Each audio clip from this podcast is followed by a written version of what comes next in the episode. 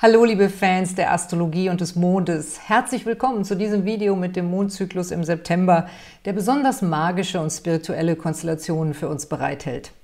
Euer Horoskop für den September könnt ihr euch in meinem langen Video für die zwölf Sternzeichen anschauen. Den Überblick über die Konstellationen gibt es in dem Video mit der kosmischen Schwingung im September.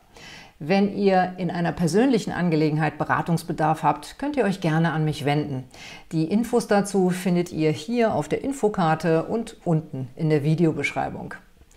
Der Mondzyklus im September beginnt schon Ende August, weil der Neumond in der Jungfrau auf den 30. August fällt. Und mit diesem Neumond beginnt dann ein neuer Turnus, bei dem die Neumonde jeweils ans Ende des Monats fallen und sich dann ganz langsam wieder vorarbeiten. Der nächste Neumond, der wieder auf den ersten eines Monats fällt, ist dann am 1. Februar 2022. Das liegt daran, dass der Mondzyklus ja jeweils rund 28 Tage dauert, während unsere Monate im Schnitt um die 30 Tage dauern. Wir haben also 12 Sonnenmonate und 13 Mondmonate im Jahr. Diese Verschiebung werde ich dann in Zukunft in meinen Mondzyklus-Videos immer berücksichtigen. Und jetzt wollen wir uns den Mondzyklus im September anschauen. Und der beginnt eben mit dem Neumond am Freitag, den 30. August um 12.37 Uhr.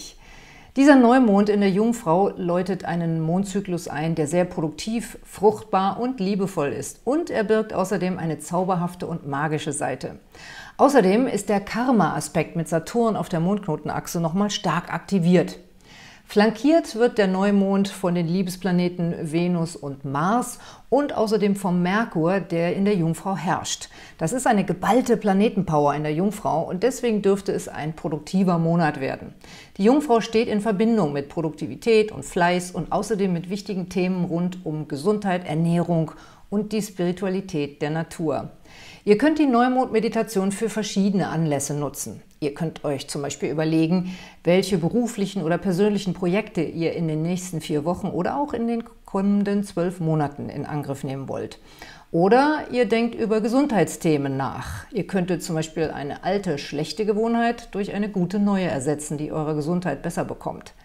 Wenn ihr einen grünen Daumen habt, stehen vielleicht wichtige Arbeiten in eurem Garten an. Weil aber die Liebesplaneten Venus und Mars dabei stehen, geht es auch darum, dass Liebe, Beziehungen und Sexualität eine große Rolle für unsere Gesundheit und unser Wohlbefinden spielen. Dieser Neumond und der gesamte Mondzyklus haben aber auch eine stark magische und spirituelle Ausrichtung. Denn von Neumond bis Vollmond durchlaufen die Planeten in der Jungfrau alle eine Opposition hier zu äh, Romantikplanet Neptun und zur Lilith in den Fischen. Und außerdem steht der Neumond auch noch in einem günstigen Aspekt zu Inspirationsplanet Uranus. Wir sind also enorm inspiriert und unsere Fantasie ist stark angeregt. Und das betrifft eben auch die Liebe. Wenn ich die Konstellation sehe, muss ich an die Bedeutung des wahren Tantra denken. Tantra ist nicht einfach eine Serie von erotischen Stellungen im Bett, sondern beim Tantra geht es darum, durch die körperliche Liebe ein spirituelles Energiefeld zu erzeugen. Dann entsteht eine besondere Verbindung der Liebenden, die nicht nur lustvoll ist, sondern auch meditativ. Und wenn es richtig gut läuft, wird man dann für einen Moment aus dem normalen Raum-Zeitkontinuum hinausgetragen und kann ein gemeinsames Erleuchtungserlebnis haben. Sexualität und Spiritualität verbinden sich dann.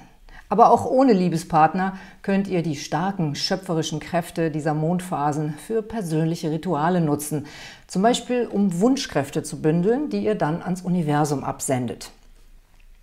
Jetzt schauen wir uns das erste Mondviertel an. Das ist am Freitag, den 6. September. Und da steht dann der Mond im Schützen und verbindet sich dort mit Jupiter. Es entsteht ein mächtiges Spannungsfeld zwischen den naturverbundenen körperlichen und sinnlichen Kräften des Jungfrauzeichens, den spirituellen Kräften des Fischezeichens und den visionären Kräften des Schützezeichens. Und das ist hier eben eindrucksvoll zu sehen als rotes Dreieck, an dem insgesamt sieben Planeten und die Lilith beteiligt sind. Das ist eine geradezu ausufernde, schöpferische und fantasievolle Kraft, die sich da aufbaut. Und das Tolle ist diese Verbindung hier vom Neumond zu Saturn und Pluto, die zeigt halt, dass es uns gelingen kann, diese besonderen schöpferischen Kräfte auch tatsächlich in der Realität zu verankern und zu manifestieren zu nutzen. Das zeigt sich durch dieses blaue Viereck hier. Das nennt man in der Astrologie ein Rechtschaffenheitsviereck. Es bedeutet, dass die Spannungen, die sich innerhalb dieses Vierecks befinden, auf konstruktive Weise zum Ausdruck gebracht werden können. Allerdings ragt ja der Jupiter hier aus der Figur raus und da haben wir dann den Effekt, dass man sich manchmal auch einer Illusion hingeben kann, wenn man nicht aufpasst. Das kann im Alltag und auch in komplizierten Liebesbeziehungen zum Problem werden. Das habe ich in der kosmischen Schwingung genau erläutert. Aber hier geht es ja um die seelischen Kräfte des Mondes und der Mondphasen. Und da sehe ich halt ein enormes magisches und spirituelles Potenzial. Lilith ist ja an diesem Mondzyklus auch stark beteiligt, denn sie bildet im Laufe des Monats eine ganz enge Konjunktion mit Neptun.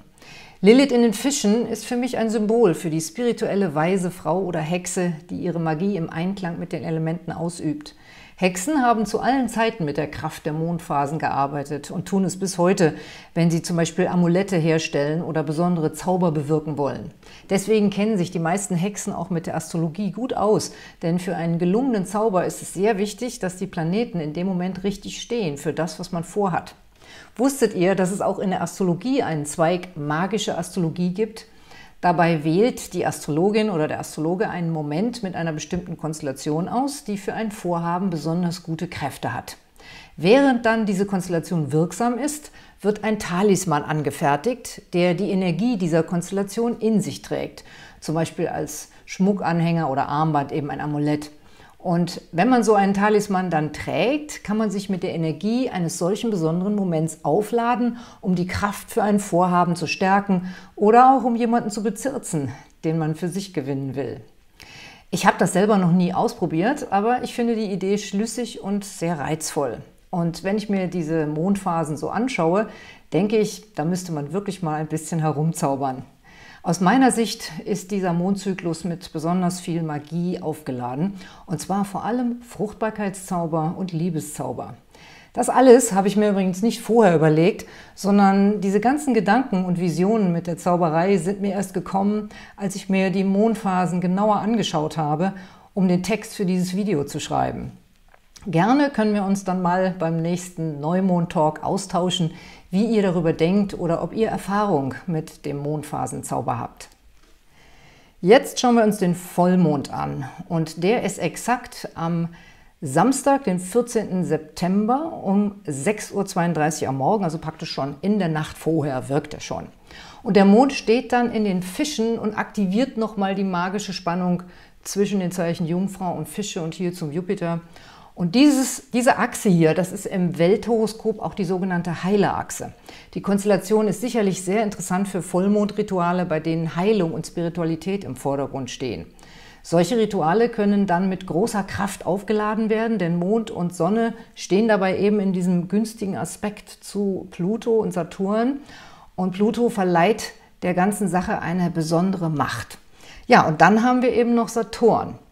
Das ist jetzt auch nochmal was ganz Besonderes in diesem Mondzyklus, denn Saturn steht ja hier auf dem absteigenden Mondknoten und wird zu Vollmond stationär. Das heißt, er behält den Grad bei. In diesem Fall sind das 13 Grad 55, auf dem er dann wenige Tage später nach vier Monaten der Rückläufigkeit wieder direktläufig wird. Das heißt, die Kräfte des Karmas werden nochmal ganz stark aktiviert und nun kann sichtbar werden, welche Konsequenzen unsere Handlungen in der Vergangenheit jetzt für uns haben. Und es können auch nochmal Menschen aus unserer Vergangenheit in unser Leben treten, die uns mit diesen Konsequenzen konfrontieren. Ich habe tatsächlich häufig Klienten gehabt in den letzten Wochen, denen sowas passiert ist, dass eine große Liebe sich wieder zurückgemeldet hat. Andere mussten leider das gegenteilige Schicksal erleiden, nämlich dass sie vom Partner verlassen wurden, weil dieser eine alte Jugendliebe wieder getroffen hat. Aber die Konstellationen können auch einen innerlichen Prozess anzeigen, in dem wir das Bedürfnis haben, uns mit unserer Vergangenheit wieder zu verbinden und bei der Gelegenheit vielleicht auch ballastlos zu werden, sei es seelisch oder ganz konkret in der äußeren Welt. So kann uns dieser Mondzyklus die Kraft geben, uns von Sachen zu trennen, die wir nicht mehr brauchen. Ich weiß nicht, wie es euch geht, aber ich war in den letzten Monaten geradezu besessen davon, auszumisten und Sachen loszuwerden. Denn wir hatten ja die ganze Zeit diese Konstellation mit Saturn auf der Mondknotenachse. Ich fühlte mich richtig erstickt, weil ich mit meinem Krebsaszendenten so viel Zeugs angesammelt hatte. Jetzt fühle ich mich viel leichter. Schwieriger ist die Situation, wenn wir erkennen, dass eine bestimmte Beziehung in unserem Leben ihren Zweck erfüllt hat und dass wir sie beenden wollen. Wir sollten uns dann in Freundschaft trennen und auch die Konsequenzen für den Betroffenen äh, im Auge behalten. Wer sich so verhält wie der Ex-Partner meiner Klientin, der sie wegen seiner Jugendliebe einfach verlassen hat und jeden Kontakt zu ihr abgebrochen hat, der muss damit rechnen, dass ihn das wieder einholt. Mit Saturn und Pluto am absteigenden Mondknoten ist der berühmte Schmetterlingseffekt besonders wirksam. Auch kleine Handlungen werden große Konsequenzen haben. Deswegen sollten wir uns korrekt und einfühlsam verhalten. Ich sehe in meiner Praxis vor allem immer wieder, dass Menschen, die verlassen werden, besonders darunter leiden, dass sich der Ex-Partner eine Aussprache und eine Erklärung verweigert. Solltet ihr also jetzt selbst in einer Situation sein, in der ihr jemanden aus der Vergangenheit wieder getroffen habt oder auch jemand Neues, kann es natürlich auch sein, und deswegen eine bestehende Partnerschaft beenden wollt, dann müsst ihr dafür schon die Verantwortung übernehmen und euch darüber mit dem betroffenen Partner aussprechen und dessen Schmerz dann eben aushalten. Damit könnt ihr euch viel unangenehmes Karma für die Zukunft ersparen. Gerade in diesem Mondzyklus bekommen wir dafür auch kosmische Unterstützung. Während der Vollmondphase verbinden sich Venus und Merkur ganz eng und sie stehen hier noch im allerletzten Grad der Jungfrau, wechseln aber später am selben Tag in die Waage. Und Merkur und Venus in der Waage, das bedeutet Gesprächsbereitschaft, Diplomatie und liebevolle, wertschätzende Kommunikation. In den Tagen bis zum abnehmenden Mondviertel am Sonntag, den 22. September, werden die Venus und der Merkur jeweils eine Opposition zu Chiron durchlaufen und außerdem Quadrate zu Saturn bilden. Das bedeutet, wir müssen uns liebevoll erklären und uns der Konfrontation stellen und Verantwortung übernehmen, wenn unsere Entscheidungen einen Partner oder andere Menschen direkt betreffen. Und wir müssen es ertragen, wenn ein Gesprächspartner durch Phasen von Wut und Trauer gehen muss. Auf diese Weise können wir zur Heilung der Situation beitragen. Das ist eben das, was Chiron sagt.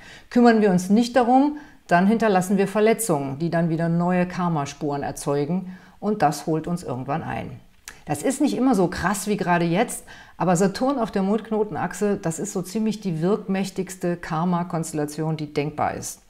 Außerdem ist es sozusagen der krönende Abschluss der Karma-Konstellation mit Saturn und Pluto auf der Mondknotenachse, die seit der Sonnenfinsternis am 6. Januar dieses Jahres aktiv ist und ihren Höhepunkt rund um die Sonnenfinsternis und Mondfinsternis im Juli fand.